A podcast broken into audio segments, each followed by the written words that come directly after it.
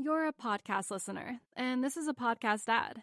Reach great listeners like yourself with podcast advertising from Libsyn Ads. Choose from hundreds of top podcasts offering host endorsements, or run a reproduced ad like this one across thousands of shows to reach your target audience with Libsyn Ads. Go to libsynads.com now. That's L I B S Y N ads.com.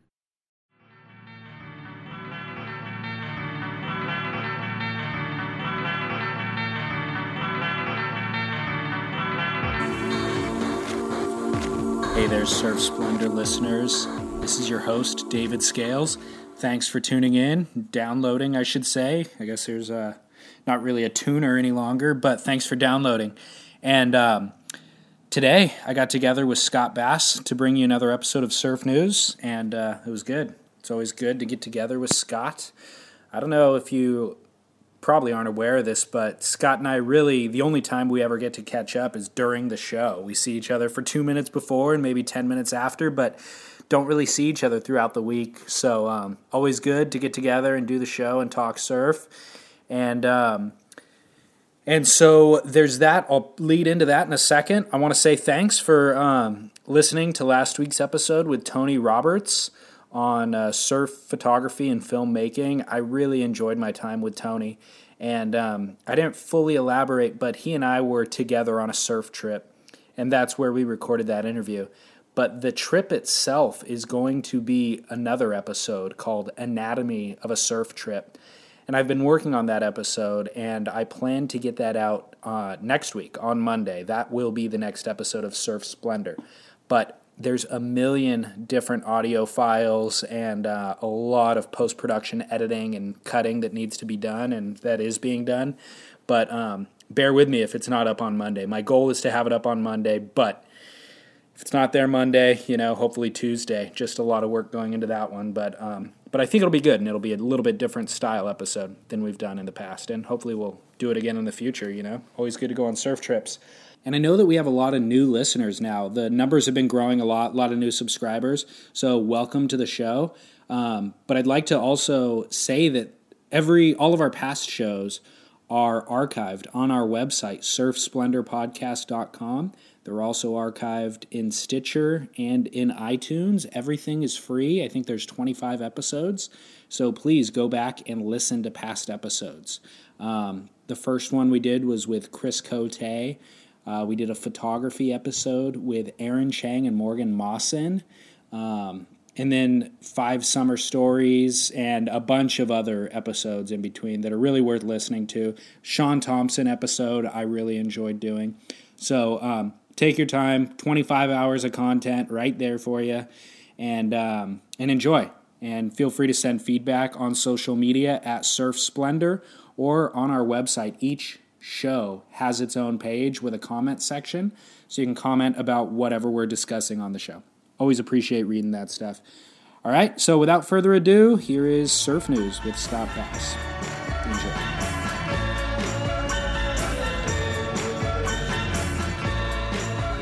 Hey, welcome everybody down the line. Surf Talk Radio. Yeah, guy. Yeah, guy. I don't know if you're familiar, David, but that was a catchphrase of the old show. We used to say a lot. So a lot of times you'll see emails that come to us and it says, "Yeah, guy." You know what's funny is I have friends that use that phrase, and I, I just thought it was a thing. I didn't know that's where it generated from or started from. I, I don't want to take full credit for the "Yeah, guy" You just uh, did, phenomenon. well, I, I know that in, in high school in, in North San Diego County, it was sort of uh, we thought it was sort of proprietary to us, but Interesting. It, could be that it has, you know, reached further. But uh, yeah, Interesting. Got to chase, trace, trace the genesis of that. Yeah. Do some research. Yeah, finally, some research, right? And Yeah. I guess that speaks to uh, some of the emails we got. Um, let me just say, uh, Scott Bass here, former editor, online editor, uh, editorial director for Surfer Magazine, and now the uh, producer and creator of the Boardroom Surfboard Show, and um, my diligent co-host. David Scales. I have um, a podcast called Surf Splendor. So that's surfsplendorpodcast.com if you want to check that out. Scott and I simulcast this show. So, um, so yeah, teaming up to bring our two podcasts together.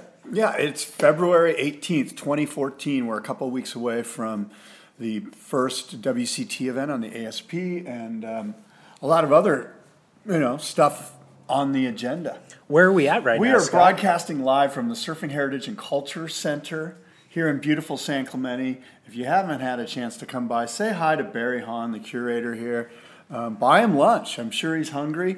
And uh, come check out all the surfboards and all the cool stuff here. It's a it's a uh, it's a treasure trove And of uh, the Smithsonian of surf culture, if It- you will. It is, and we're actually in a different room today, um, so there might be a little bit more echo for the listeners, but um, it might actually work better too. Who knows? yeah, Test it out. we will see. So, dude, what you been up to since we last got together? Did you surf today, or Um, yeah, I've been surfing a little bit, and um, did you guys have waves down here today? you know, there's some little fun little waves down in San Diego. Yeah, There's a bit more swell up in Orange County today, Huntington Beach, so that was kind of nice.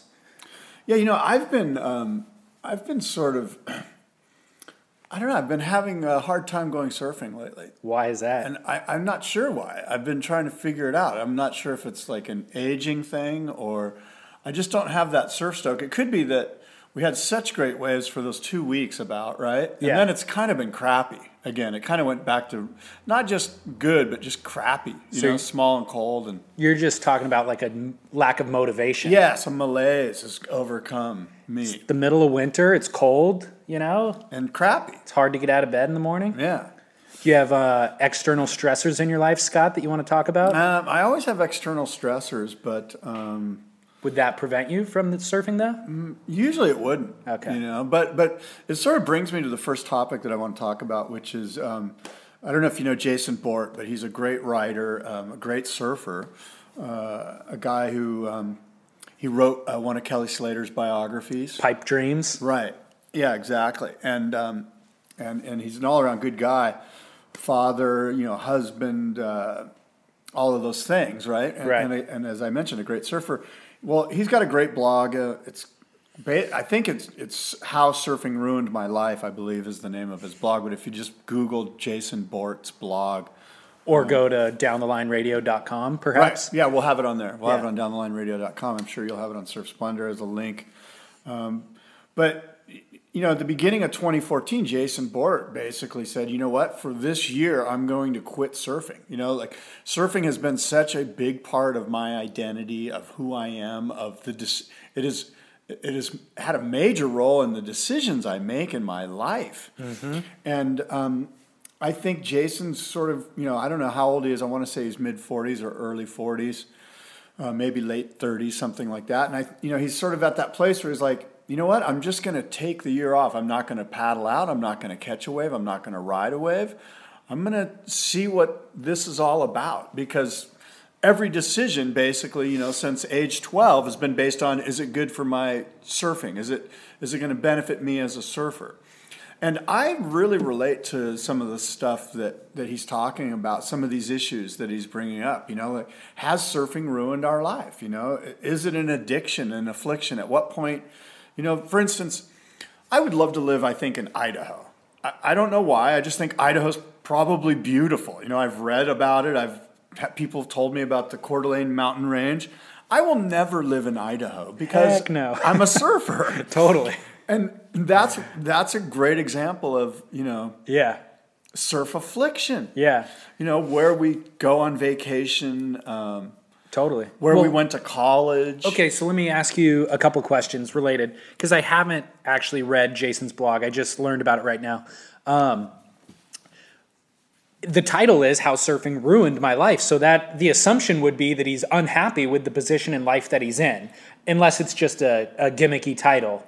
Which Well, I think I think what it is is he I think he he really wants to see if he can go a year. Like this is like a true you know right, but you wouldn't addiction type thing. you wouldn't commit to taking a year off something unless it had negative consequence in your life, right? Like if you're just loving it, like Slater's not going to take a year off surfing. He's loving it. He's making money. He's having a great time surfing Yeah, I, I you know? think the, tr- the title's a little bit tongue in cheek. Okay. but but I do think that he is sort of examining it the way we just described. Like, Yeah, you yeah. know what? Can I do this? Every decision's been made based on this. Is this really who I am? Am I really um, Jason Borte the surfer, or am I Jason Borte the father, the husband, the son? Am I Scott Bass? Am I David Scales, the human, or am I? Do I so self-identify?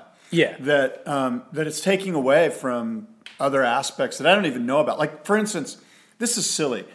And, you know, my wife is always like, let's go to the Grand Canyon. Well, for some reason, I have an aversion to going to the Grand Canyon. I bet if I went to the Grand Canyon, I would absolutely love the Grand Canyon. Totally. I'm sure I would. I'm sure it would be filled with, you know, spiritual awareness in an incredible place. And, and you know, and, and quite frankly, I'm using that as a bit of a, an extreme example because I would love, I would go to the Grand Canyon. Yeah, today. I recommend But- it. But in the past, I would be like, I'm not spending my two weeks or one week in the Grand Canyon. I only get two weeks of vacation. And imagine if swell hit while you were gone. Oh, You'd be would- so pissed. I, it would ruin my trip to the Grand Canyon. Miserable. So um, that's sort of an example, and I think Jason's just just throwing it out there, and, and it's based on there's a, a pretty good uh, article written by Brad Melekian in one of the Surfers Journals about these elders, elder state, statesmen, and, and not even elder statesmen, middle aged guys that just quit surfing, that just stop surfing, that Sure. just like turn it over and Yeah. let go of it, you know? And I, I find that fascinating. I find the concept of letting go of this persona, letting go of just, it, it sounds quite liberating. You know, it sounds like freeing, you know? It does, and I I like it, and I'm going to follow it, and I'm really intrigued by it. But I also think that everybody has different personality type, obviously, and some people go extreme one way and then replace that habit with they give that up and then replace it with karate, you know, or uh, whatever it happens to be. So I have friends, really close friends actually, who surf five times more than I do and they have a very singular focus in their life, and that is surfing. And I'm more kind of measured and middle of the road, and I, I really enjoy surfing, and it's a big part of my life, both in the water and outside the water in my work. But I'm really into wine, and I'm really into music, and I'm really into film, and I'm really into these other things that I can't relate to those people on that level. They have no interest in those things, but I feel like I'm fairly well rounded. You know what I mean? And and to give surfing up, comp- it's like I I would never want to be an alcoholic because I'd have to give up wine completely. I'd rather just keep it in moderation so I can enjoy it. You know what I mean? Yeah. For the next fifty years or whatever. Right. So the same thing kind of goes with surfing. I don't want it to get to that point where I would have to give it up to make this extreme um, measure to define that to myself. And maybe he'll come out of the year and have more clarity and be like, oh, okay, I need to put it in balance and only surf three days a week or whatever it is. But I don't want to get to the point where I need to make that leap, you know? Yeah. But but I mean, maybe I, I'm I'm a young would- younger yeah. dude, and that might happen to me in ten years. That's I what I would know, suggest you know? to you that I think that um, look at some point we all stop surfing. You know, whatever age it is. You know, like there's guys that are that work here at this surfing museum that don't surf anymore that w- were legendary surfers back Yeah. in the day. You know, like icons of the industry, if you will. And um, age is a big part of it. Right. You know, and um, it's funny, you know, I, I've just been sort of wondering about it. You know, it was always a scary idea. Like the idea, like, I mean, when you're a kid, you're like, I'm going to surf forever, you know? Totally. And that's ingrained in me. And then to have this, um, all of a sudden to not have a pull towards, you know, frankly, it's been really crowded. I'm, I'm, I'm getting to That's that place too where Yeah. I'm kind of, I used to do battle and I'm kind of sick of doing battle. I'm Totally. too old to do battle. I mean, there's just 75, 22 year old D-list pro surfer wannabes that are just out there scrambling. And Yeah. I used to put on the helmet and go do battle, and and I'm just kind of sick of doing battle, you know. And that I feel sort the of same puts way. a hamper on it. It really does. Yeah, no, I've kind of gotten to the point as well where I'm incredibly picky about when I surf. You know, it's like tide needs to be just so, needs to be just enough swell, the wind can't be whatever, water temperature, too many guys out. And then I find myself in this tiny pigeonhole where now I'm only going to surf a couple days a week In Puerto Rico, yeah, exactly. but but um, I don't know. I think that that's okay too. I think that you taking time off surfing, when I've done that, you come back and you you feel refreshed. You know, oftentimes you enjoy it more. So I wouldn't read too much into it, but uh, I hear you. I've gone through that. You know. Yeah, um, you know, you, you brought up something really interesting to me too, which is like, for instance, this morning I paddled out at dawn this morning. I Yeah. thought there was going to be waves. I, I woke up. I've been up since four thirty, stretching, getting ready to go surfing this morning, and I paddle out at the local little reef there in front where I surf. and it's just me and three guys or two guys, and it's perfect because it's not that great, but there's it's the perfect crowd, you know. But within 45 minutes or so, there was 15 guys, and this is a type of spot that it's just one takeoff zone, you mm-hmm. know, it's not spread out. And I just thought to myself, I you know, I just I just don't want to do battle, so I paddled down to some crappy walled off sandbar, you know, Yeah. and and it just kind of got me thinking, you know, like, uh, you know, maybe, um, you know, anyway, it'll be interesting to see how Jason Borte does. I do know this, Yeah. that he's already struggling with it. When you read his blog, you'll see that you know the waves have been all time best ever on the East Coast. It's been bitterly cold and snowy, but but the form and the, the quality of the waves um, have been really, really good. And so, you know, he's sort of basically saying, look, I'm taking one for the team. Wouldn't you know it? The year I take off is the best year ever. You guys all owe me one, you know? Yeah, but I again I haven't read his thing, but I'm thinking if you're gonna give something up, you might want to go cold turkey and stop checking the surfline cams. That'd be like I think he, li- I mean, he lives in Virginia Beach. I believe he's right there. It's kind of like you not looking at the ocean. You know, you just yeah, but you know you don't want to give up alcohol and then like drink near beer. or, or yeah, and then just go to the bar and like watch everybody else drinking. You got to just like distance yourself completely. You know what I mean? You know what they say? Non-alcoholic beers for non-alcoholics. Um, I think one thing that you just brought up, though, that reminded me of a theme that kind of presents itself every once in a while that we never really talk about is going surfing to, you know, as therapy, let's say. That's kind of part of the purpose of it in your daily life. But then once you get out there, you start applying all the, you start negotiating with the ocean. And it's like, well, now there's 15 guys out, so I'm going to go down here. And like, oh, well, now this is a walled up sandbar, so now I'm not happy here. And then you end up coming in from the experience frustrated. And it's like that was completely contradictory to the reason why I went out here. And then, of course, it makes it harder to get motivated to go out next time. It's like I'm Well, wondering. this exactly what you described happened to me this morning. that, yeah, yeah. As you explained it, that's kind of what I was thinking. and um, and uh, and I found myself. I literally paddled like 200 yards down Yeah. to this other sandbar, hoping there was a, a, a you know a good bar down there. It was walled off. I paddled back to this peak with these 15. Now there's 20 guys. Now you know. you're extra pissed from paddling. But but during the paddle back, I found myself saying, "Look, I need to be. I need to have some gratitude here. Like Yeah. this is still pretty fascinating. This is still really beautiful, you know." And I found myself kind of doing a gratitude list, kind of going, "You know what? This is."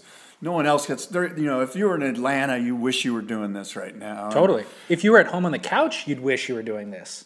Yeah, You know? and, and for sure, uh, you know. Plus, you know, uh, sort of a side note: when you get to be middle forties, you have to stay in the water just to stay in shape. Totally. So I was kind of thinking that, you know, I was kind of going, "Oh, I'm paddling. That's good that I'm paddling," you know. And then I started to question. I sincerely was thinking, you know what? These stand-up paddleboarders sure look like they're having fun. And that's okay too. I, might, I might have to go and get my stand-up paddleboard and try that out again.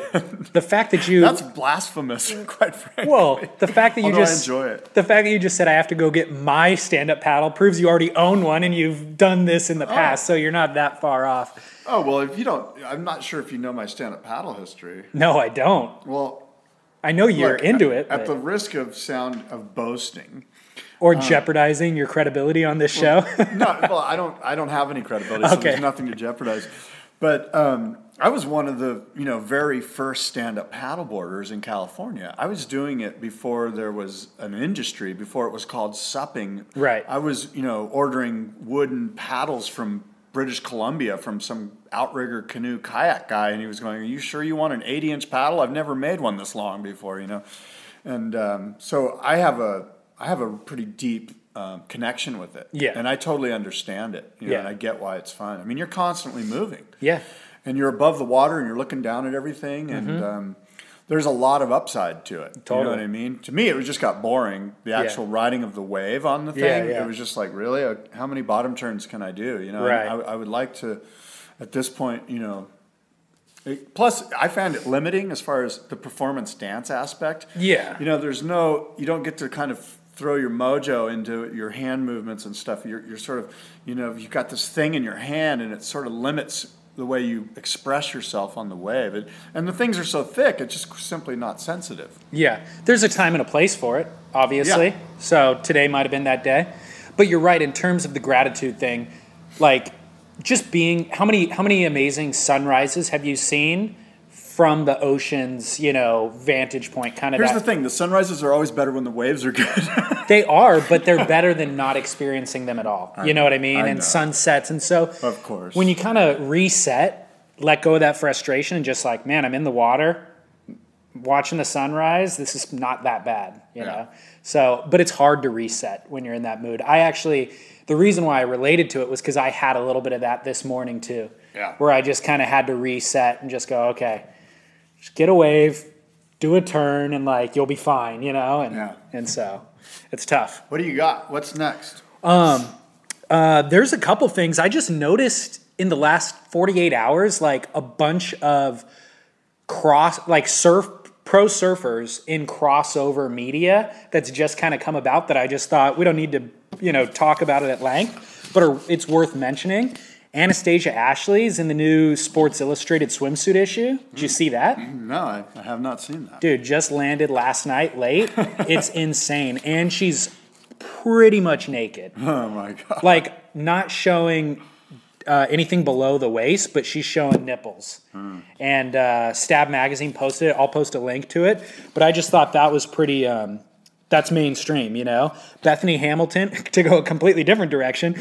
Bethany Hamilton spoke at the National Prayer Breakfast this saw past week. I saw that. I alongside, that, yeah. yeah, alongside President Obama. Yeah. So that's huge, mainstream. Yeah. Um, what? Oh yeah, Golf Digest Yeah. magazine did a feature about pro surfers who are into golf. Kelly Slater is the most notable. Yeah. He's got like a two handicap. Yeah. Um, Julian Wilson's not far behind him. Uh, Dusty Payne is super into it. Even the young Grom Kanoa Igarashi hangs Yeah. with Slater, so he's on the golf course a lot. So I thought that was interesting. They devoted a couple pages to that. Um, Shane, yeah, The the you know the sort of the tie in there is you know Benji Weatherley caddied when he when the tour was in Hawaii this year for uh, Adam Scott. Was it Adam Scott? It yeah, was. Adam Scott, um, who I want to say won the Masters I think he last did. year. Yeah. So Benji got and they got some play. I actually am a big golf fan. And Yeah. I, I watched the Golf Channel and they did a lot of interviews with Benji and Adam and they interviewed Kelly on the course who came out to support both of those guys and. And I think Adam Scott surfs. Oh yeah, so that's does. the tie-in. He does for sure. And look, golf is a huge thing. Like I- know, I, I I know more surfers that golf than surfers that don't golf. That Yeah. are really into it. It's sort of like the two hardest sports in the world. Totally. it makes sense that we would, uh, you know, try to conquer both. And the two that you're really competing against yourself in, and also that both those sports, I think, on a deeper level, represent a lot of metaphor for life and life's challenges and struggles and kind of the release of tension and just kind of letting, you know, all those yeah, things there's a relate. lot of Zen qualities in both of them that you have to to do them well. You sort of need to almost be outside of yourself. yes. Um, and of course, then there's the outdoors aspect, right? I mean, Totally. You know, you're in beautiful places generally in both situations, and The other notable crossover, Shane Dorian on the cover of South Pacific Bow Hunter magazine. are you a subscriber? Uh, yeah, I'm super into bow hunting in Huntington Beach, dude. Wow. No, but but still, that's something that he's super into, and he travels to Colorado and elsewhere to actually go participate. So That's cool. yeah, really weird stuff, but Ted, cool, you know. Ted Nugent. Maybe you know he can hook up with Ted Nugent. Probably has. I saw Keala Kennelly actually did a TED talk. Oh yeah. Did you see that? I'm not sure if I saw that or not. So that was super crossover, you know. Yeah, Strange, but cool. Yeah, good stuff. You know, um, I guess um, the next thing on my list here is um, because it's the Olympics, where we've got Sochi happening. Um, a couple things. Um, first, this morning on Facebook, Sal Masekela found a surfer in Sochi, a Russian guy. Did you happen to see this? I saw your post of it. Yeah. Yeah. So he found this guy that's a hardcore surfer that makes his own surfboards in Russia by like finding container foam and cutting them with a hacksaw and who knows finding some Cold War resin and Yeah. you know mixing it up and making his own boards, making fins out of wood and um, now he's getting boards you know from you know more I, I don't know contemporary means, I guess. Or But getting blanks at least. Is he getting boards I'm too? not, I, I saw. I'm not sure. you Okay. know, I, but but the good news is, is that Sal found this guy, or this guy found Sal. Sal's a hardcore surfer, and um, they're going to go surfing. Yeah. I think you know today or something. And um, Sal's got a friend for life, and vice versa. And I I found that to be sort of neat. I know? liked it a lot. Yeah. I hope Sal's documenting it. I'm sure he is. I'm sure we'll see more soon on Yeah. Facebook. Yeah, that'd be amazing. Yeah. Interesting. I don't know what. I mean, who knows? Are there waves? Yes. Okay. You've yes, never- obviously. What Yeah, am- I mean- am I like out of the loop with Sochi Well, I mean, I would culture? assume there is. well, if there's, been- only one guy, Well, Sal posted photos of the Black Sea at Sochi. There's there's Oh, wind really? swell. There's all these jetties, and Okay. he posted photos when he landed about you know two weeks ago at the uh, airport there. That there's photos, you know, nice jetty waves, wind swell waves. Um, I guess. I maybe this guy him. knows the secret spots. You know, Dude, could you imagine if you actually were good at surfing and had that spot all to yourself or that place all to yourself? Yeah. Be a dreamland. Yeah. You'd be pissed at Sal for showing up and blowing it up. he might be. But I guess I don't follow Sal. Maybe I should because I don't. I didn't see any of that stuff. Well, the other Olympic thing is, uh, and um, I also found this on Jason Borte's site, but I found it to be real timely. You know, and we've talked about it before. Surfing in the Olympics. You know, um, is this a good idea, David? My question to you: Surfing in the Olympics, yes or no? I I'm a little bit on the fence, but leaning towards the no side. Um, I think that it is so subjective and so hard to quantify in terms of scoring, and we've really tried to, and we have varying degrees of success depending on the event and the style of waves. Um, but I just I think that there's too many inconsistent variables with the surf spots, for example, that it, it'd be really hard to give the same legitimacy to the scoring and to the judging of it that you can give to swimming, let's say, or hockey, you know? That's my main concern. Um, you know, imagine this: you've got this wave pool. There would obviously have to be wave pools. So you've got this real artificial setting, and on top of that, you're going to have like McDonald's, you know, and, and just these massive corporate brands, kind of putting their stamp on it, and um, and the whole the, the whole competitive arena is relatively um, artificial in especially in relation to what you and I as surfers experience every day, right? Uh, you know, there's no way they're going to be able to mimic the, the just the you know the randomness of of the ocean and all that comes with it. You know, the landscape and everything, right? Um, so from the competitive aspect of it, I don't really care, and it would be kind of a bummer because what you could anticipate is a bunch of flyweights just punting airs in some wave pool, and it might it almost sounds monotonous. You know, you're going to basically get a, it's basically going to be skateboarding or the snowboard half pipe or Right. whatever. You know what I mean? And um, so that part of it, I'm sort of like whatever. I, I, I don't care either way. I don't know if Yeah. I would be like drawn to watch it. Maybe initially just as a, you know, just just to check it out, right? But but my thing on it is is look, you're going to have 85 countries that have um, that are you know going to be have Olympic surf teams, or at least you have to have a certain amount of countries to even get a chance to get a foot in the door with the Olympics. And I think right now the ISA has like 75 countries that have Olympic surfing programs, right? And so my feeling, and this might be naive and it might be ignorant, and I've been told as such, as much already, but if you have 85 countries that have that are fielding surfing teams, that means you have um, a lot of power players, a lot of power brokers, a lot of influential decision makers within each country that are for surfing. And um, I've spoken with Fernando Aguirre, the main, the ISA. He, it's his vision to get uh, surfing into the Olympics, and, and he he lives and breathes it every day. That's what his Right. purpose is. And and he's he's spoken to me about you know meeting really influential heads of state who's who's who are into surfing or whose wife loves the idea of going to Tahiti and going to Hawaii and loves the surf lifestyle, and they have children that love it. And um, and I think the Prince of Monaco likes to surf, you know. And so my feeling is if you have all of these major decision makers um, who have an interest in the idea of surfing, and therefore, um, by um, just natural proxy have a have an interest in the ocean. Um, I see it as a plus for the healing and the health and the awareness of the oceans of the world if surfing's in the Olympics. Now, the naysayers, to my opinion, have said, look, has it helped climbing or has it helped the alpine sports at all? You know, is it, or, you know, or is Yeah. it just a big money grab, greed, greed, greed, more and more surfers, not cool, um, bad idea, just leave it to us. We don't want them involved anyway. There's a lot of negatives to my opinion, but I just, I, and again, maybe I'm naive, but the big 30,000 foot level, you've got more surfers in the world. That's got to be good for the health of the oceans. I don't know. I, I that might be the case. I wouldn't necessarily leap to that conclusion. There's probably arguments against it. You presented a couple. I think if surfing's in the Olympics, it doesn't affect my personal surfing experience. So I'm not really going to like fight it, you know? Yeah.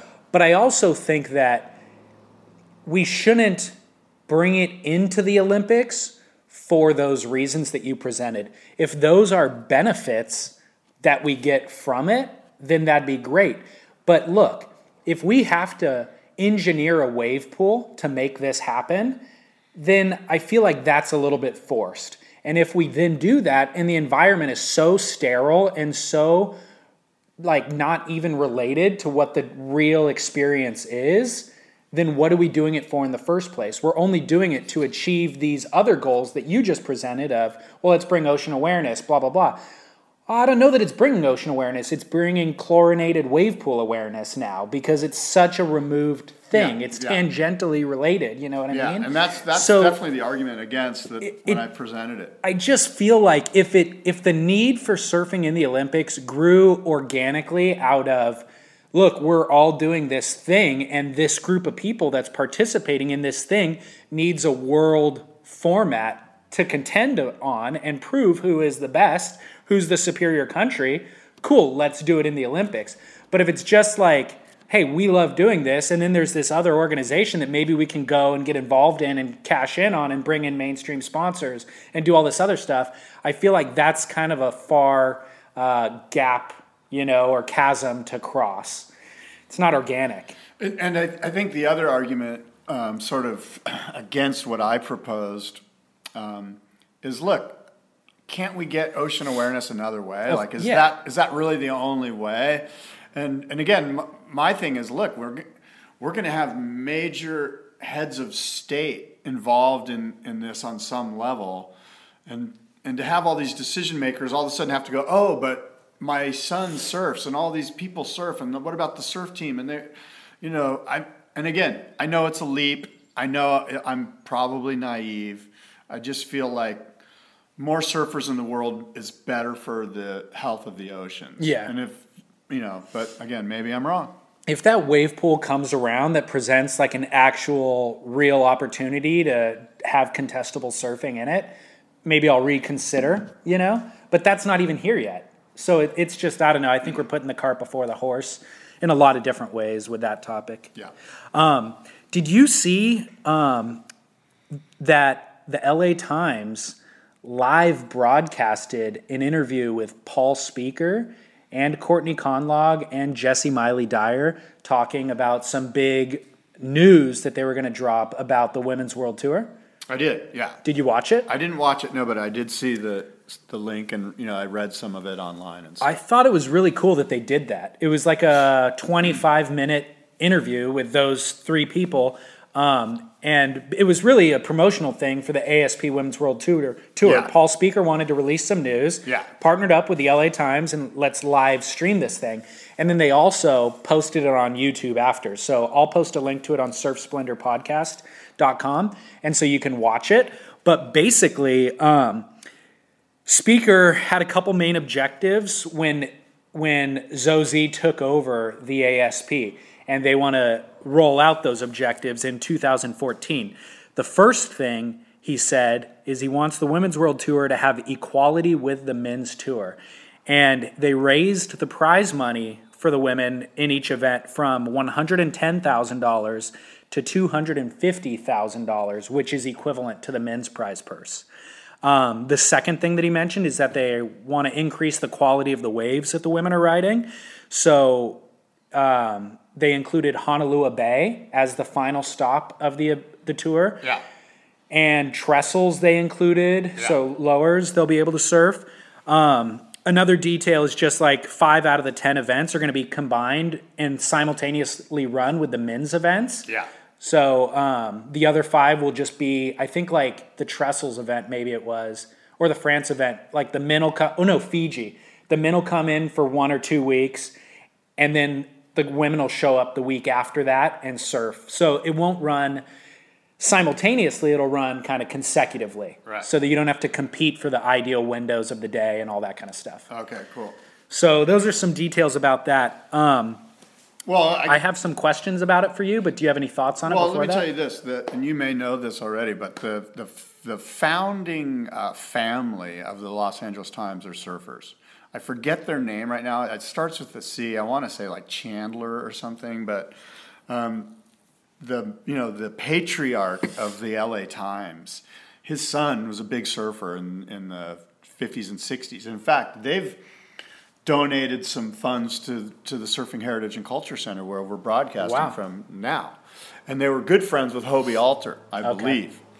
Um, so it doesn't surprise me that there's a tie in there with the LA Times and Yeah. surfing and pro surfing. And I know Paul Speaker is smart enough to, to know this. And, Sure.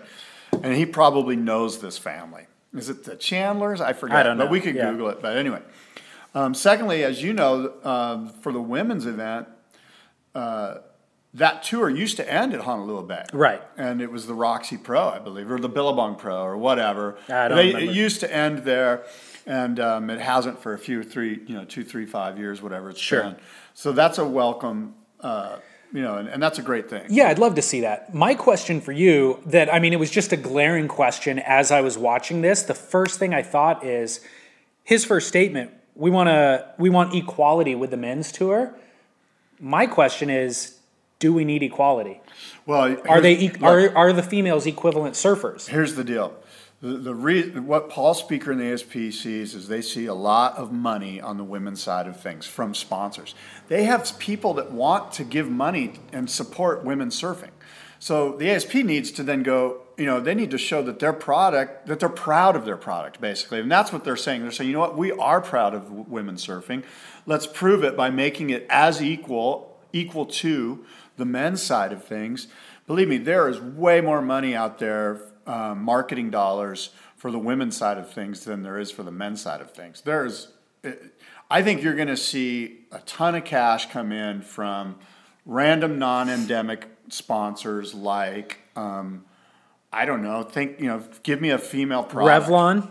All of them. They- Yeah. I mean, because you know what? Women was- buy things. You and I don't buy crap. Right. We go to the thrift store or we you know borrow it from our buddy. Yeah. But the fact of the matter is, is that women spend money.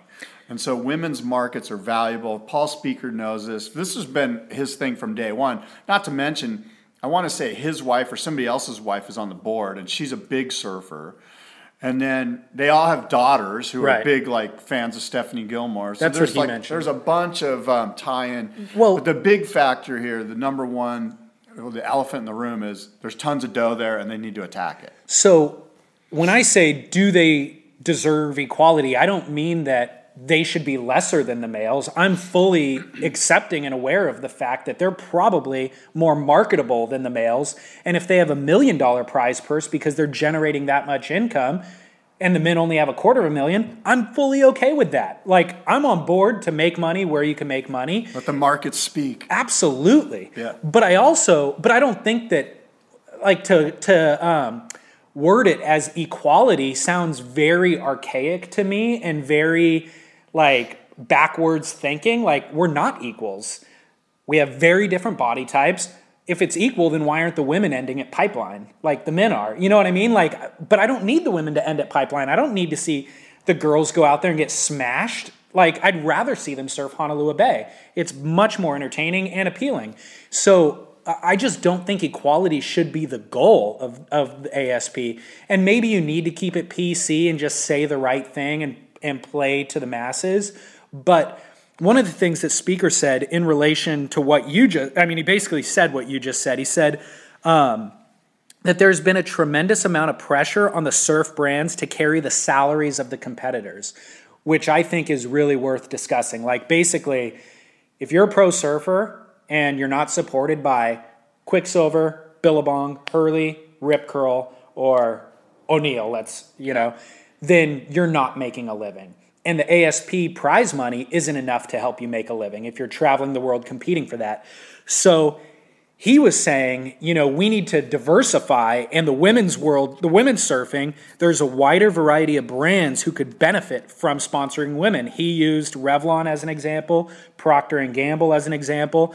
He said another key factor there is just the diversity in the women's surfing, the diversity in the marketing of the women. You have Alana Blanchard on one end and now Anastasia Ashley in Sports Illustrated you know, essentially marketing their butt in a G string. And that has certain appeal. Sally Fitzgibbons, on the other hand, is running marathons and marketing her um, competitive prowess. You know what I mean? So those are very different things that represent. She's equally as beautiful too. Totally, is, but so. they represent something different to different corporate sponsors. Yeah. So that's what Speaker's point was. Was like, hey, we can hit so many different targets with these girls that the men can't necessarily do. Yeah. You know, and and I think that's a great point. And I, um, it'll be interesting. I think that money will start coming in, if not this year, shortly thereafter, and we'll see that transition happen really quickly. Yeah, I, I agree with everything you said. I, I, it's it is an exciting time if you're a, a, professional woman surfer. Totally. You know what I mean? And and I do I look at it like golf. You know, like look, there's probably you know I don't know 400, 500 guys trying to qualify for every event each week, you know, and it gets whittled down to a certain amount that, and, and of those, you know, maybe the top 20 get, you know, product and money, you know, right. maybe only five of them are making a salary, you know. So I think that's sort of the um, the model or the paradigm that speaker would love to see. You know, like let's not have the brands have to bear the burden. Right. You know what I mean? Like let the ASP tour if you do good, you get paid. If you don't do good, guess what? Back yeah. to the gas station or whatever. You yeah. know, um, and I, I, you know, that's sort of. I, I, like the idea of that. Well, that's a good segue. You said you had other ASP um, talk, right? Well, I was on their site. Um, I, I, was just kind of randomly checking in with them, and I saw that they had a fantasy surfer uh, game. You know, like like um, Surfer Magazine and Grind Media has their fantasysurfer.com. Well, ASP has ASP Fantasy Surf, I think it is, right? Surfing. And surfing. Okay, so it's basically the same. You know, it's it's a fantasy league like CBS has theirs and ESPN has theirs, and um, so I I'm interested to see how they're going to kind of compare. You know, um, did you log on to it? I did. I, I, I, I, fielded a team. I fielded a team on both. Um, okay. Fantasy Surfer and Fantasy Surfing okay. ASPs and um, we'll see how it goes. You know, um, there was yeah. a few glitches, um, but nothing that didn't after a reload that didn't sure know, work um, itself out. When you're hiring for a small business, you want to find quality professionals that are right for the role, and there's no faster or effective way than through LinkedIn Jobs. Your time and capital are precious, and there is a powerful resource that can help you focus on what you're good at and integrate people into your team seamlessly to help grow your business. LinkedIn Jobs has created the tools to find the right professionals for your team efficiently and for free. LinkedIn isn't just another job board, Everyone is already on LinkedIn with their resumes and references, and now LinkedIn has designed a hiring platform to connect you with candidates specifically qualified for the job that you post about.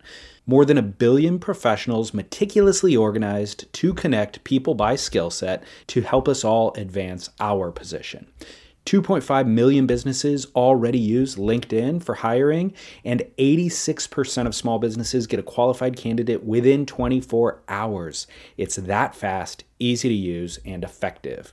LinkedIn Jobs can help you write job descriptions, filter the right person to you, and give you the tools to help you interview them like a pro linkedinjobs.com slash surf is where you go to post your job for free yes totally free. That's linkedinjobs.com slash surf to post your job for free. Terms and conditions apply. You're a podcast listener, and this is a podcast ad. Reach great listeners like yourself with podcast advertising from Libsyn Ads. Choose from hundreds of top podcasts offering host endorsements, or run a reproduced ad like this one across thousands of shows to reach your target audience with Libsyn Ads. Go to libsynads.com now. That's L I B S Y N ads.com. So I saw that too, and I didn't log on yet, but I figured I'd mention it to you since I know you're super into it, and I'm into it too. Um, but most importantly, that I saw on the ASP thing was did you see Lewis Samuels' power rankings? No. Oh my gosh, dude. So you know Lewis Samuels Oh yeah, of him. He's a big hater. of- He's written some horrible stuff. I've read him. them. I thought they were I've never met on. the guy, but he, No, you know, just he's- kidding. he doesn't. Um, he's not a big fan. No, he's well, he's a hater in general. That's his cup of tea, you know. Yeah. But um, but let me backtrack for the listeners. Lewis Samuels has done a lot of writing for different publications in the surf world, but most notably, he had a blog called Post Surf, which I think is still online. It, I mean, he only ran it for less than a year, published on it for less than a year, but it still exists on the internet and you can find it. I think it's post-surf.com probably. But basically, it, he was just super provocative. Just write really oftentimes hateful things about whatever was going on in current surf news, you know, Laird Hamilton and just bash Laird. Post a picture of Laird with his wife and then clown on his wife, you know, just pretty mean stuff said some uh, less than nice things about our friend Scott Bass here. Um, any public figure, he would, you know, write about them. But I would also say that he's a really, really good and entertaining writer. And so he reintroduced the power rankings to Surfline at some point, which was a la like Derek Hynd did that at Surfer in the 80s. Yeah. And so Lewis Samuels kind of reintroduced that, but spewed a lot of vitriol, but honestly spoke a lot of truth as well about surfers like um, Ben Dunn and Luke Stedman at that time, who he viewed as very vanilla and very bland, and said it outright. I guess Lewis got punched out once or twice by some of these guys, and there was a lot of um, anger and animosity against him. And so that was all very controversial back in the day, but it's all kind of, you know, gone away. And he's had some jobs writing for Surfer, but everything that he's put out kind of in the mainstream publications are more uh, vanilla and not nearly as provocative. So I was shocked when I logged on to ASP, the ASP website, and that was their banner advertisement was Power Rankings for 2014 by Lewis Samuels. I was like, what? That's a bold move on the ASP's part, who I thought was trying to appeal to the masses and go middle of the road, not hire this guy. So I read it, and it was part one basically. It was the back half of the the tour, and it was going to be part two would then be the front half of the tour. So I read through part one, and it was awesome. Like really well written, super on the money, not holding back any truth at all. Just said it like it is. But again, really well written. That's the thing. Like, I'm not into just, you know, following the wannabe Dane Reynolds on Twitter that's just pure vitriol and not necessarily a lot of insight, you know? I mean, it is pretty entertaining. I still follow him. But like Lewis Samuels, there's a, a lot of um, brilliance to his writing as well. So, anyways, I was super entertained by it, and um, I logged back onto it yesterday to prepare for today's show, and it's been taken down by the ASP. the, the, the link is no longer active. Oh, somebody's got that content somewhere that's worth some money now. I'm gonna I'm gonna dig a little bit deeper. I don't know why I didn't I'm have sure the somebody- foresight to screenshot that stuff. Yeah, somebody has. Yeah, I, I commented on Lewis Samuel's Instagram when he advertised that um, that they had published it. I went back on last night, commented on there, and I'm like, "Hey, dude, what's up? Where did that go? Like, send me the scoop, you know." But I've reached out to him for an interview in the past, and he never replied, so I doubt we'll hear anything. I would think that if they are trying to silence him, he's a guy who's not going to be silenced, and so um, I wouldn't be surprised if he comes out and speaks his mind about it, and I hope he does. You know, Yeah, you know, um, I agree. Lewis is a great writer. There's no doubt about it. It's it's unfortunate um, for guys like me and for Laird and for Paul Naude at Billabong. He Lewis, unfortunately, um, it's kind of sad that he had to be so mean spirited. Correct. Um, but you know what? He got his name out there. Like you know, it, it's a, it was a little bit like sophomoric, and it's um, you know, it was just it was just too much hate. You know, and um, and and it's sad because he does he's better than that. Is the thing. You know what I mean? But um, I know he's not a big fan of mine. I've never met him. I don't know anything about him. Um, I've reached out to him, and he didn't reach back. You know. Were and, you personally offended by the things? Oh yeah, I mean, really, he's, he's, written stuff about me that uh, will affect the way you know if I need to go get a job or something. You know, like you think people, it'll affect it? Well, if people Google your name when you're yeah, you know, stuff comes up, and it's it's you know. I don't yeah. know if it will or it won't. It's not a positive thing, you know. He, but it's so over the top That's, too that it's like it's kind of tongue in cheek almost. Well, you got to uh, also realize you've arrived. You know what I mean? It's like uh, once you once. Well, that's you, actually a great point because I don't even think I'm worthy of like I'm not in that category. Right. Like, I don't know why he's attacking me. I know he he wrote some stuff that I'm a horrible writer, that I'm like the worst writer ever or whatever. And quite frankly, there's probably some truth to that. I don't ever claim to be some great yeah. surf writer. I worked at Surfer Magazine. And I got to travel all over the world and go surfing, and it was great. And oh, by the way, I had some deadlines, you know, and and um, you know maybe it's on me that I didn't write as as um, as well or, or maybe as thoroughly or I, am the first one to tell you yeah I, I winged it a lot yeah. you know?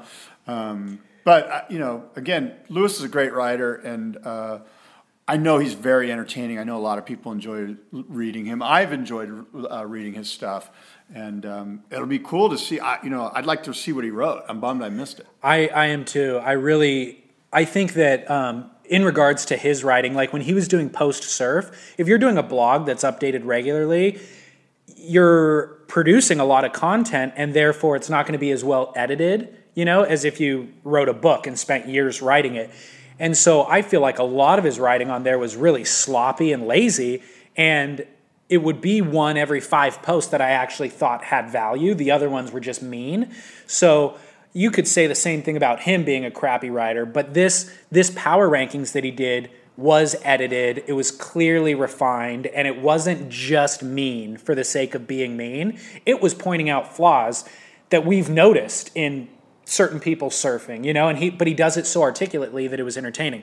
But I, go ahead. I think it's interesting that he's been punched out a few times. I didn't know about that. Yeah, I, I read it. It doesn't surprise me. I am sure he's pissed off more than Laird Hamilton. It was an Australian surfer. I can't remember who it was. Just like a mid tier, like regular foot kind of you know power surfer dude. Right. But whatever. I I did think of some things though as I was um, last night, kind of going through this, and I'd like to just go through them with you. Um, I think that there's. It's super important to have candid, smart writing and surfing, yes. and there's a glut of it. A really disproportionate glut for all the content that surf media puts out. There's a disproportionate glut of quality con- quality writing.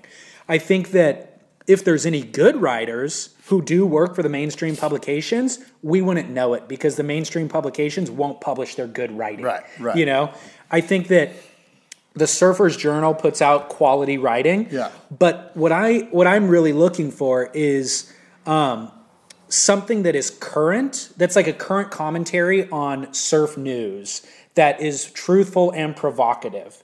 I think Twitter has a little bit of that. I think that What Youth and maybe Later Magazine or Monster Children has attempted it and have varying levels of success. I think Stab Magazine does an okay job with it. Certainly, they have they've had really shining examples of it, but well, they're all you know they're all eventually sort of. Um, you know, biting the hand that feeds them. I mean, but we need, and again, I agree. I'm just yeah. saying that that like if you look at Sports Illustrated, when they write something provocative, say about like Richie Incognito, the Miami Dolphin bully guy, right? Right. Well, none of Richie Cognito's um, people that pay Richie Cognito are paying ad dollars right. to Sports Illustrated. Exactly. Right? I mean, you and I have talked about this, and and therein lies the problem: is that um, you can't lash out at endemic um, either athletes or brands and run an endemic marketing vehicle known as a surf magazine. And we recognize that now, and I'm not faulting the magazines for not running I, I think things. that I think that Lewis Samuels would be an incredible broadcaster on the like he's the kind of cutting edge. Now I don't know if if the athletes would approve of him because he's not like a Yeah. world champion and he hasn't been in, but he's the type of guy. He's got that kind of McEnroe, um, you know, edginess to Yeah. him that that he would be good if he is you know it's on. And there are guys out there like Brad Gerlach's sort of one that Sure. that, that won't you know bite his tongue. That'll basically Yeah. tell it like it is, and that's what the ASP needs to foster. I think it um, it's yet to emerge like this conscientious platform that's truly supports and cultivates quality, current, provocative writing. You know, Well, who's going to sponsor? I mean, who's going to sponsor? Well, That's look the at thing. well, uh, speakers talking about Revlon, Procter and Gamble, and all that kind of stuff coming in and sponsoring people. Maybe that's who it ends up becoming is outside source. Let's put it this way: if you're getting a million views a month on your website, people will sponsor will will pay for advertising. Yeah. and we don't need it to be Quiksilver. We don't need it to be Hurley, but Yeah, but in the past, if you wrote something negative about Quiksilver or Hurley or one of their writers, you- you'd get a call and they'd be like, "Take that down, or I'm pulling my advertising." So if you do that now with Revlon or Procter and Gamble, I mean, the very first article is going to be, "Can you believe Revlon's in the surf space? How lame!" and you know what I mean? That's going to be that's going to be the That- chant for years. That's a good point. That could present itself. But um, I think Matt, one person that's worth noting in, terms of being a quality writer is Matt Warshaw and what he's done with the Encyclopedia of Surfing, the book, and the dot com. But his style of writing is historical writing. You know, it's not really what I'm looking for, but he's worth noting.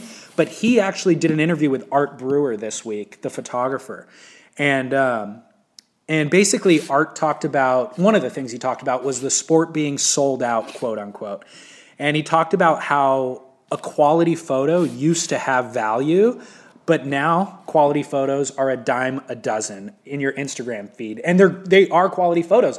Amazing imagery, perfectly lit, perfectly composed. Um, but very few have meaningful impact.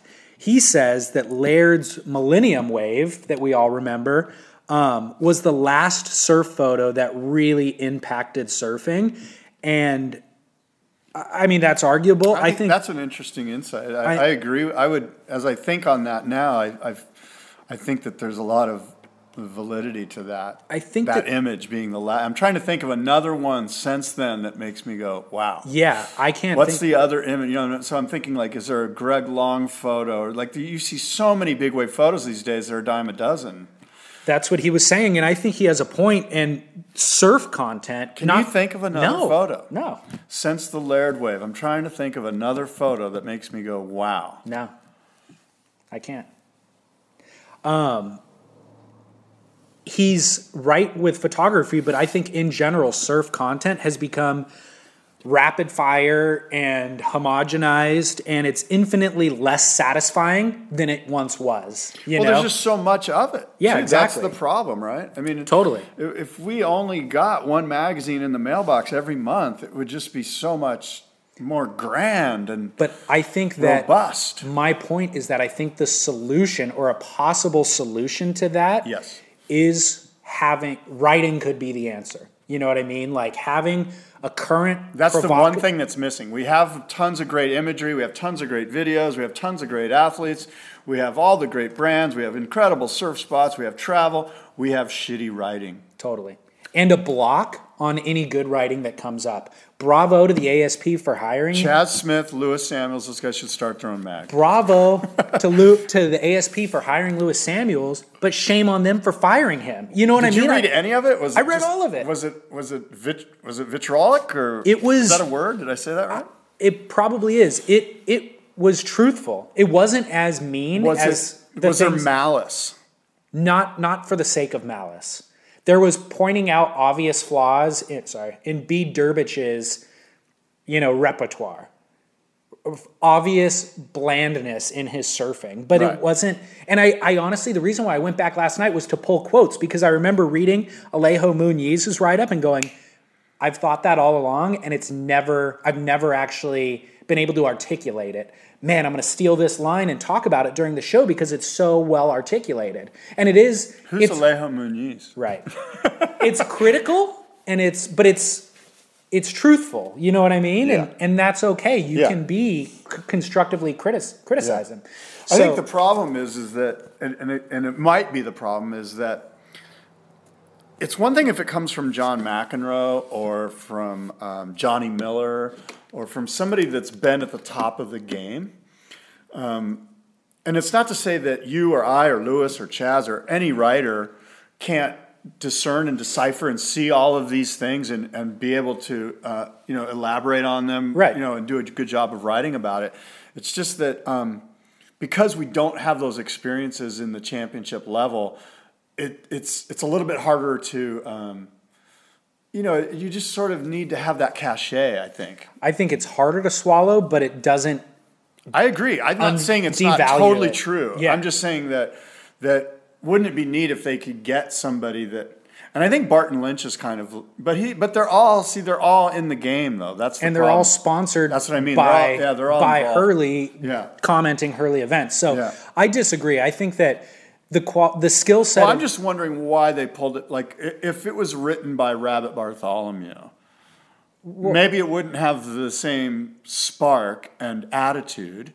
But I think. if it did, would they have pulled it? yeah, I think the And ASP. Who greenlighted it, and, and who got I- fired for greenlighting? it? I honestly said bravo to the ASP when I saw that they did this because I was like, Who's the guy? Dave Prodan, right? He's the North American sort of Oh, uh, okay, I don't PR guy. I'm wondering if he's the editorial. All, guy. all I know is I said bravo to them because wow, they're really taking a bold move. They're going to do something meaningful with this. This has meaning to me.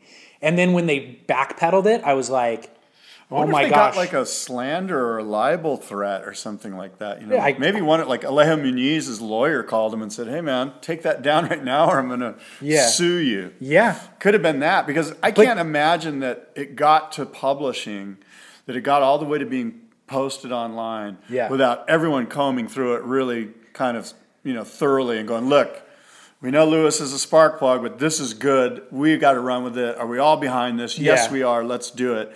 It almost sounds like a lawyer must have called or something. yeah. Well, um, if we if anybody has insight into this, please get a hold of us. I would love to know more. Um, my email address is hello at surfsplendorpodcast.com or social media at surfsplendor.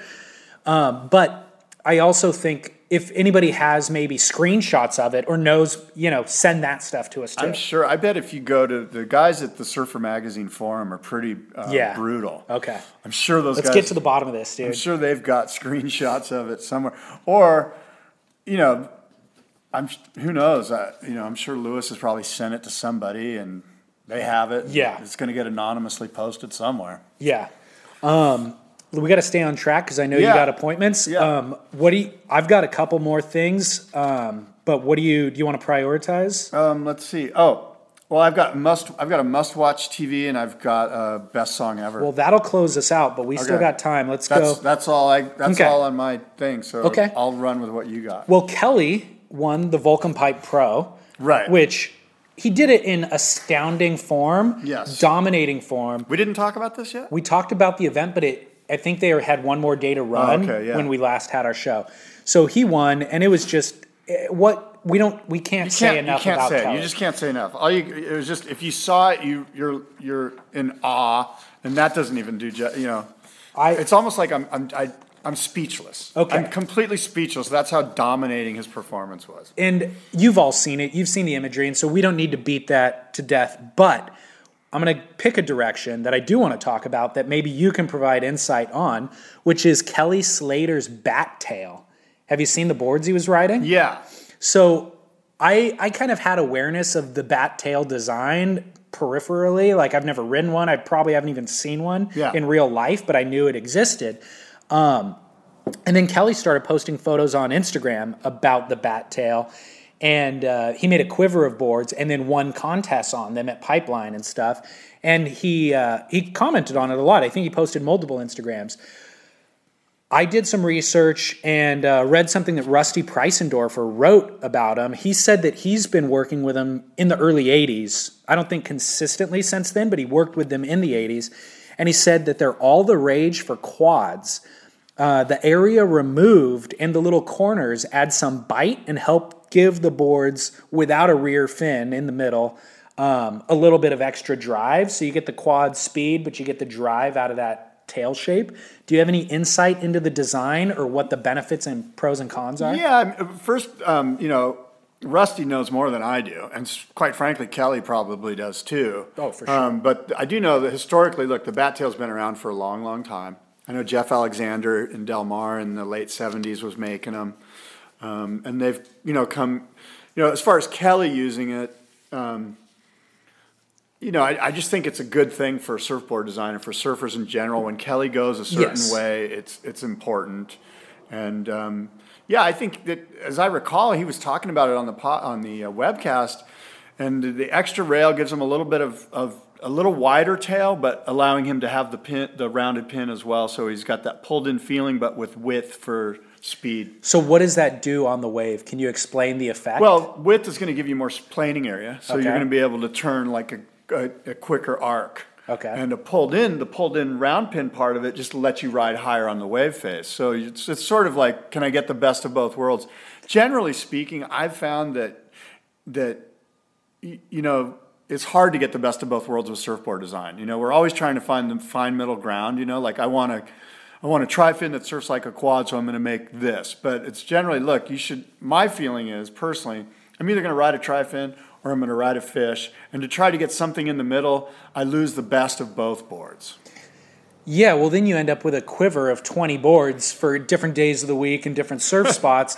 I, I think I think also it's important to keep in mind with board design is that no one design element exists in isolation. You know what I mean? There's Yeah. bottom contours involved to even get it to that point in the tail and fin setup and all these other things.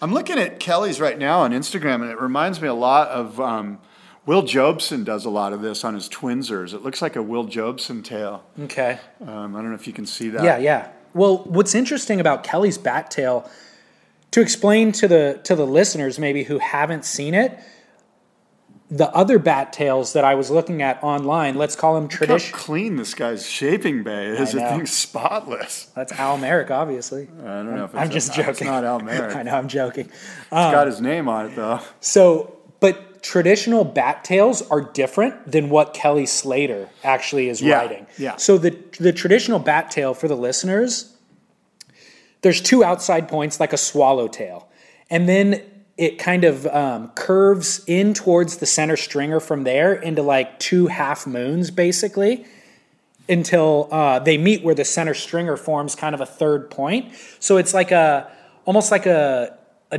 W shape. Not Kelly's. I'm talking about traditional ones. Yeah. Kelly's, on the other hand, that W shape is inverted. So the it's there's the two outside points of the swallowtail, and there's a central point that they meet in. But to get there, they go down diagonally and then curve upward to create basically a rounded pin in the middle. Yeah. So that rounded pin in the middle with the two swallows on the outside, whereas traditional bat tails, it's um, rounded inward. There's no sharp V at the bottom of the W. It's a rounded W. So how is Kelly's different or performed differently than the traditional bat tail is the question.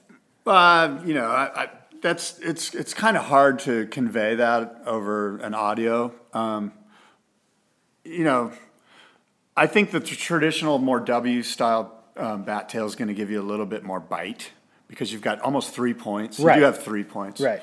And so, um, you know, this is probably just not going to have quite as much bite and have a little bit more flow in the top of the turn, like through the turn. Mm-hmm. More, you know, like uh, how would I say that? Just just it wants to come through the turn a little bit better, you know? Yeah. E- easier. Does smoother. anybody know? I mean, if it's a new tail design, I've never even seen that. He's calling it a bat tail, but it's not really traditional bat tail. You know? Yeah, it's like a rounded bat tail. With with little wings on the side too. But Yeah, or cool little board. bumps. It's a cool board. Anyways, um, I noticed in that event Adriano was riding Channel Islands boards, which he made the final of the pipe Volcom Pipe Pro. Yeah. And then he just won the Australian Open of surfing, Yeah. also riding Channel Islands boards. Yeah. So um, I don't know if that's the reason why he's been doing well, but that's worth noting. You know. Well, I mean, Adriano's been doing well forever. I'm sure the change to Channel Islands has helped him a lot. Um, there's no denying that Channel Islands makes incredible surfboards.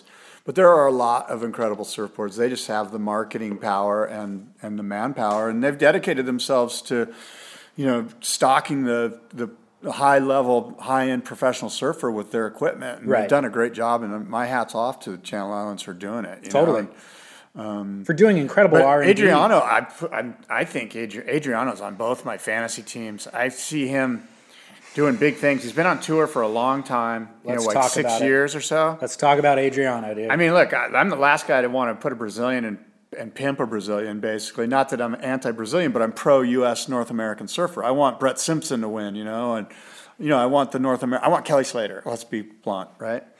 Um, you know, I want the Hobgoods. well, let me ask you this: If it was uh, Adriano versus Miguel Pupo in a heat, who would you be rooting for? Well, it all depends. Oh, who would I be rooting for? Yeah, who do you want to see win in that exchange? I guess Adriano, but Oh, I can really? see what you mean. Like, I mean, if I didn't have him on my team, I might want Miguel Pupo. Right.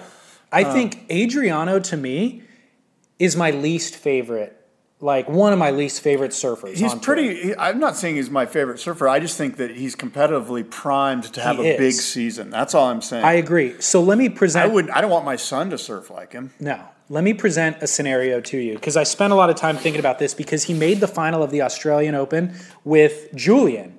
And I love Julian, and he's so appealing to the eye, you know? And I'm like, Adriano, I can't believe he even made the final. He deserved to make the final. He was ripping, you know. There, it's undeniable. You He's, watch he's him. just a little bit formulaic and robotic, and, and just a little square. Here's my question though. When you break down his surfing, I should love him. You know, like he he has does incredible airs, he does incredible turns, he does most importantly incredible bottom turns. He's got a rags to riches story. He's got grit, determination, like power, work workhorse kind of mentality. I should love Adriano. Why do I, why don't I? And why doesn't anybody? if you read the he's- he's forums, like- people hate him. He's Michel Bourez without the Polynesia. You know, that's. but I don't. But I like Michel Bourez. You know, like I he's got the. Polynesia. Maybe I tried to break it down, and the only criticism I can find with I think the, let me. I, Yeah. I'll nail. I'll try to nail it. For Let's you. hear it. I think the thing with Adriano is you get the sense that he's doesn't. He's surfing to become the world champion, and he's, he's since day one.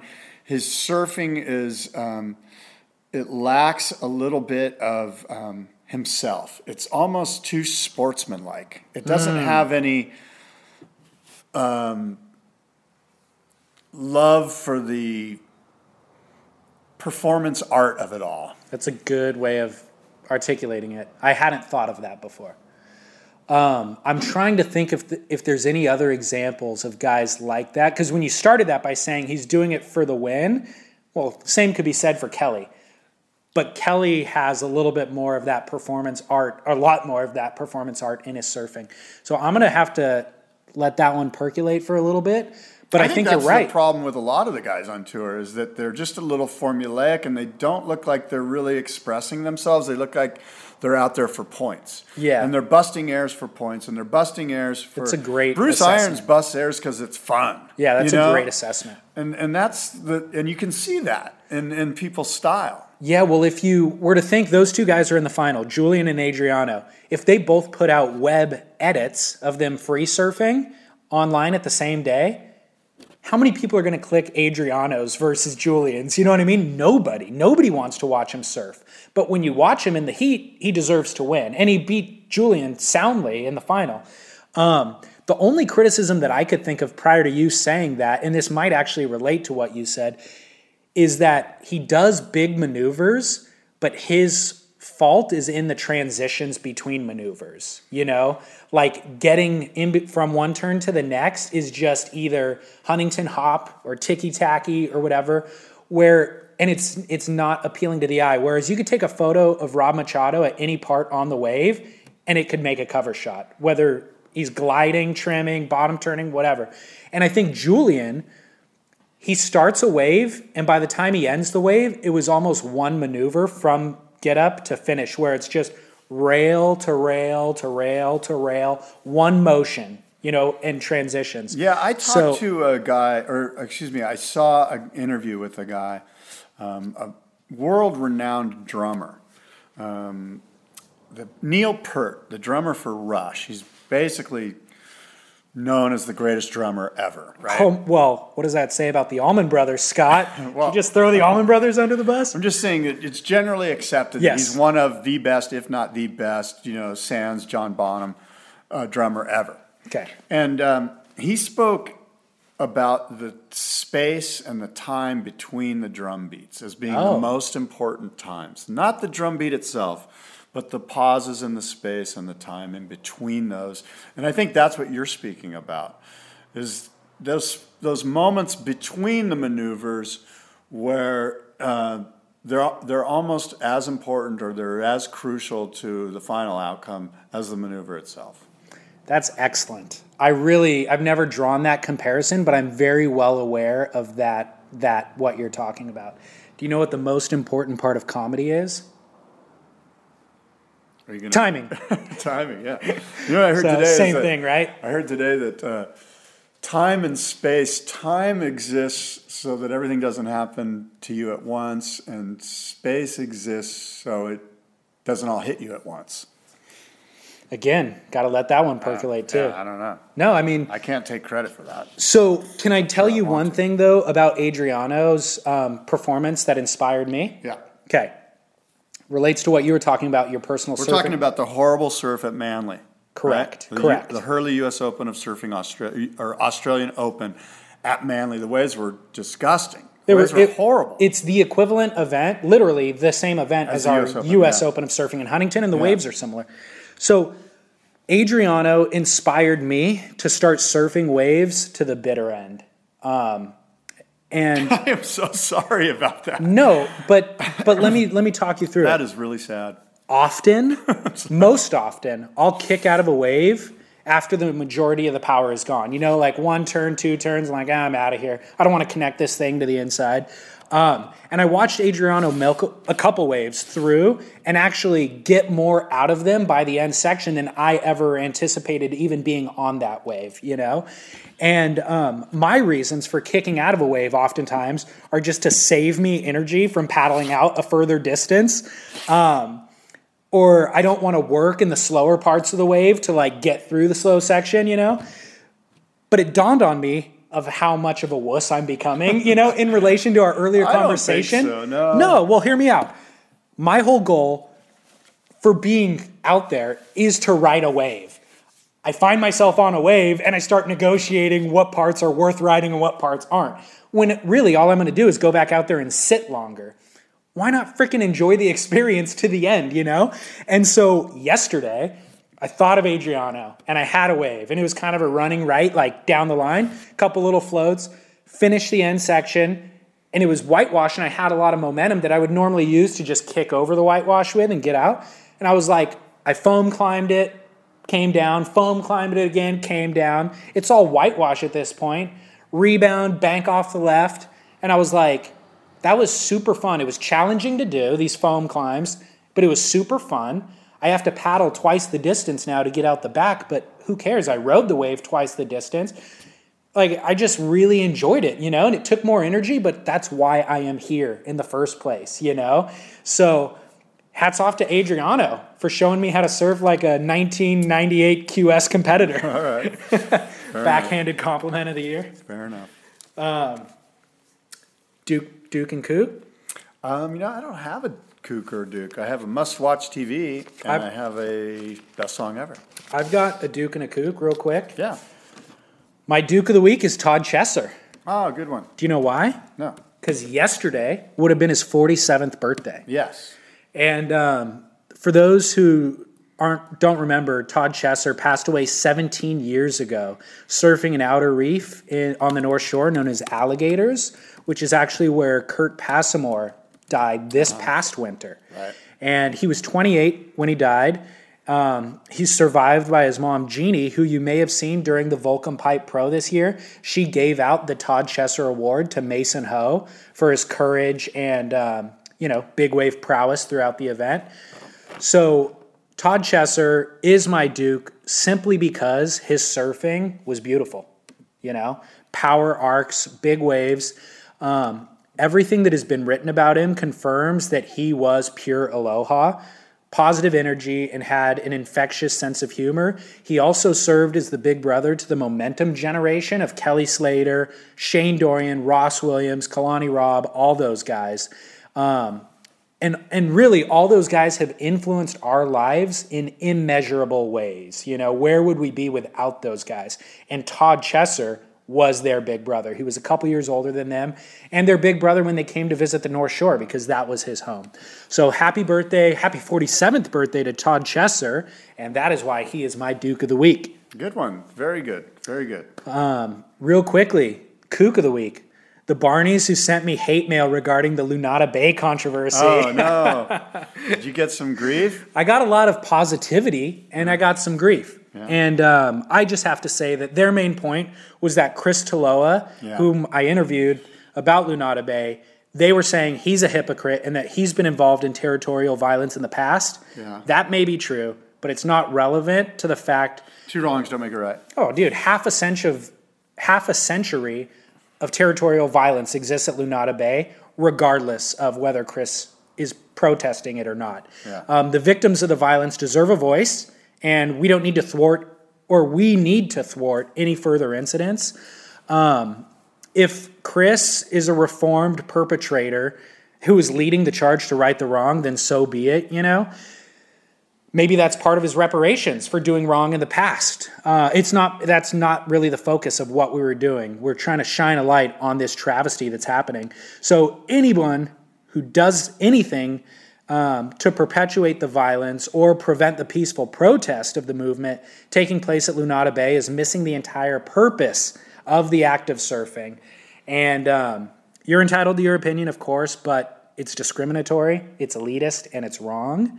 And I would say that with 100% certainty in my mind, kind of if those people live to see old age, they will reflect on this time in their life. They will feel shame and sorrow for the amount of negative energy that they wasted on defending this perceived possession. And you will understand why I have labeled you the kook of the week. Wow, very well done. Yeah, I would agree that um, it's just sort of sad that all that energy goes to such uh, negative, and you know, it's just. It's just, it's just, it seems to be a waste. But what are you going to do? You What are you I- gonna do? I'm not going to let them live rent free in my head. They can, No. if they want to be haters, they can be haters. I, I've got, um, you know, we've got way more positive stuff we can do uh, with our energy. So. What's your must see moment? Uh, good question. Let me see. What is my must see moment? I have it right here. Bear with me. Well, I'll give you mine. Yeah. My must see moment is the most horrific YouTube wipeout, or I'm sorry, uh, GoPro wipeout that exists. Did you see this? Uh-huh. I think I have. Which one is it's this? a girl who has the camera mounted to the front of her board. She's Oh, paddling into a wave. I didn't watch this on purpose because I hate watching people. I won't hurt. show you then. Yeah, I don't want to see it. Okay. I, I purposely didn't watch it because I saw the comments on it and how horrible it was, and did she live and all She this. She lived. It's a must see moment that I won't force you to watch, Yeah. but I'm going to post it on Yeah, surfsplendorpodcast.com. yeah. Let me explain it. Yes. Girl has the GoPro mounted to the nose of her board. She's in Sri Lanka paddling into a wave. She's obviously a beginner. The wave's coming. There's already somebody on the peak traveling on the wave who's also a beginner on a longboard. She takes one glance over her left shoulder and he's coming directly at her. The full force of the nose of the eight to 10 foot longboard hits her in the orbital socket. Oh my god! Like, and just KOs her. Oh like, God. full speed, like, whiplashes her neck. oh no! She looks unconscious. I, I mean, honestly, those comments about how did she survive this are legitimate. Thankfully, I found the full version of it, and um, the guy who posted it, I guess, was her husband or boyfriend or whatever, and he said she's made a full recovery. She's totally fine. But it, the thing hit her in the eye, but she's bleeding from the mouth. oh my Like god! Like it's insane.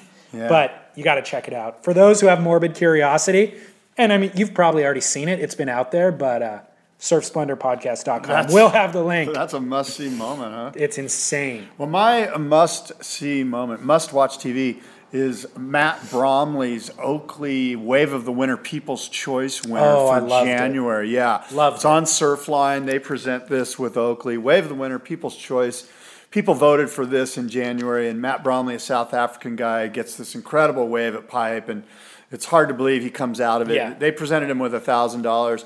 What's so neat about it, besides what a great ride it is, and is is the short interview that they did with him afterwards, where he describes the ride and then goes on to to tell you that he's given the money to his friend's wife who's got some major brain cancer or something. So it leaves you with a really good feeling about uh, human beings and surfers in general. It's sort of the exact opposite of the Lunada Bay thing, where you just feel good about humanity. And um, so my hats off to Oakley and to Surfline, and of course to Matt Bromley as well. What I was struck by with that was that Matt Bromley isn't a name that everybody knows. And the fact that he's from South Africa indicates that he's probably not getting paid as well as a kid from Orange County, California is getting paid. But he's in Hawaii. He ends up getting the best wave of that month at Pipeline, which is a feat in and of itself. And you got the feeling that he could probably use the thousand bucks. And the friend whom he said he's giving it to is a name that I know from surfing. I can't recall it now, but it was a surfer, kind of a, a lower level pro surfer, came out of South Africa five or 10 years ago, who is well respected, ripped, and um, has since been married. And I guess his wife has contracted this brain cancer. And so, wow, what a what an amazing move on Matt's part. you Yeah. know? Yeah. So super cool. Check that out. We'll put that up on that'll be on surfsplendorpodcast.com. I And think. yeah, and It's on Surfline right now, by the way, and we'll put it on um, downthelineradio.com as well. yeah. Okay, so here's the best song ever. Let's hear it. There's no way you can argue with it. Can't this. wait.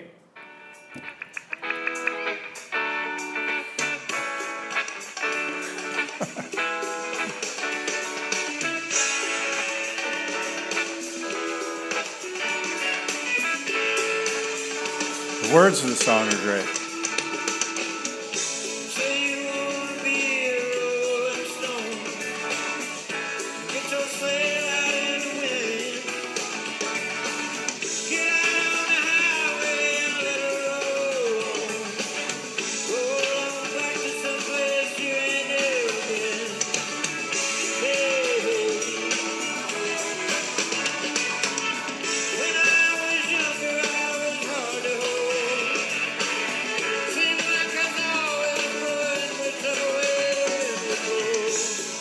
Who is it?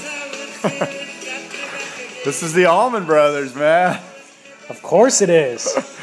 That must be Dickey Betts singing right there. And uh, Dickey Betts and Warren Haynes. And it's a great song. Back where it all begins. For those who are listening right now, you can't see this on the web, but Scott just shed multiple tears. I did. Yeah. Yeah. Do you have a sentimental attachment to this track or what? No, I, I have an eye. Uh, Oh, I've got a little eye infection. Oh, okay, Yeah. sure. Yeah. All right. Well, that's my best song ever. Allman Brothers Band, Back Where It All Begins. Um, I've been playing a lot of guitar lately. I've been finding a lot of. Uh, listen to now, like here, here you go. Listen to this.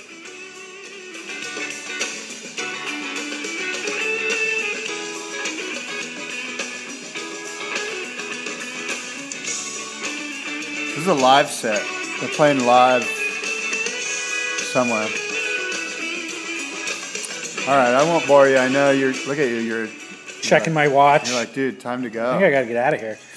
I got a hair appointment. Yeah, I got to get going too. I'm just joking. All right, well, um, look, you can shoot me an email, surftalksandiego at gmail.com, surftalksandiego at gmail.com to get a hold of Scott. Downthelineradio.com is the website. And of course, uh, we've got the big boardroom surfboard show, consumer trade show for the core of surf, Del Mar Fairgrounds, May 17th and 18th. If you get a chance and you're not in Southern California, fly out for this. We're going to be honoring Ben Aipa. It's it's uh, basically the entire surfboard industry gets together, and it's a lot of fun. I'm going to learn about bat tails while I'm there. Yes, yes, you are. Sweet. Yeah. So, anyways, I'm David Scales, surfsplendorpodcast.com. We do um, a lot of uh, profile pieces on there. Last week, we just released an episode with filmmaking and ph- photography legend uh, Tony Roberts. And so that's been well received. Thanks for the feedback on that. He's a great surfer too. Oh my gosh, dude, he rips. Yeah, he's really good. He rides like these under five foot shortboards with like moon tails, like Yeah, really he's- he's a weird great stuff. surfer, but yeah, incredible. So, anyways, um, check that episode out. And um, on social media, you can find us at Surf Splendor. Thank you for listening and for sharing all this stuff. The shows are growing, so that's great. Yeah. Until next time, adios and aloha. Thanks for listening to today's show. Thank you, Scott, for co hosting. And for everybody listening, in case you didn't catch it, you can find us on our website, surfsplendorpodcast.com. Also, please engage on social media Instagram, Twitter, it's at Surf Splendor, or facebook.com forward slash Surf Splendor. Those numbers have grown, so good to see you all, new fans there. Um, thanks as always for listening. If you'd like to help grow the show, the best thing that you could do is share it with a friend. So please do that. It's your small investment in the future of the show. The more people who are listening, the more shows we will be able to produce. And also, if you listen in iTunes, please make sure to rate the show and leave a comment. That helps others to find the show and learn about it before they commit to downloading an hour long episode. Same goes on Stitcher or wherever you listen. I believe that is all. We will be back next week. This is David Scales for Surf Splendor saying mahalo.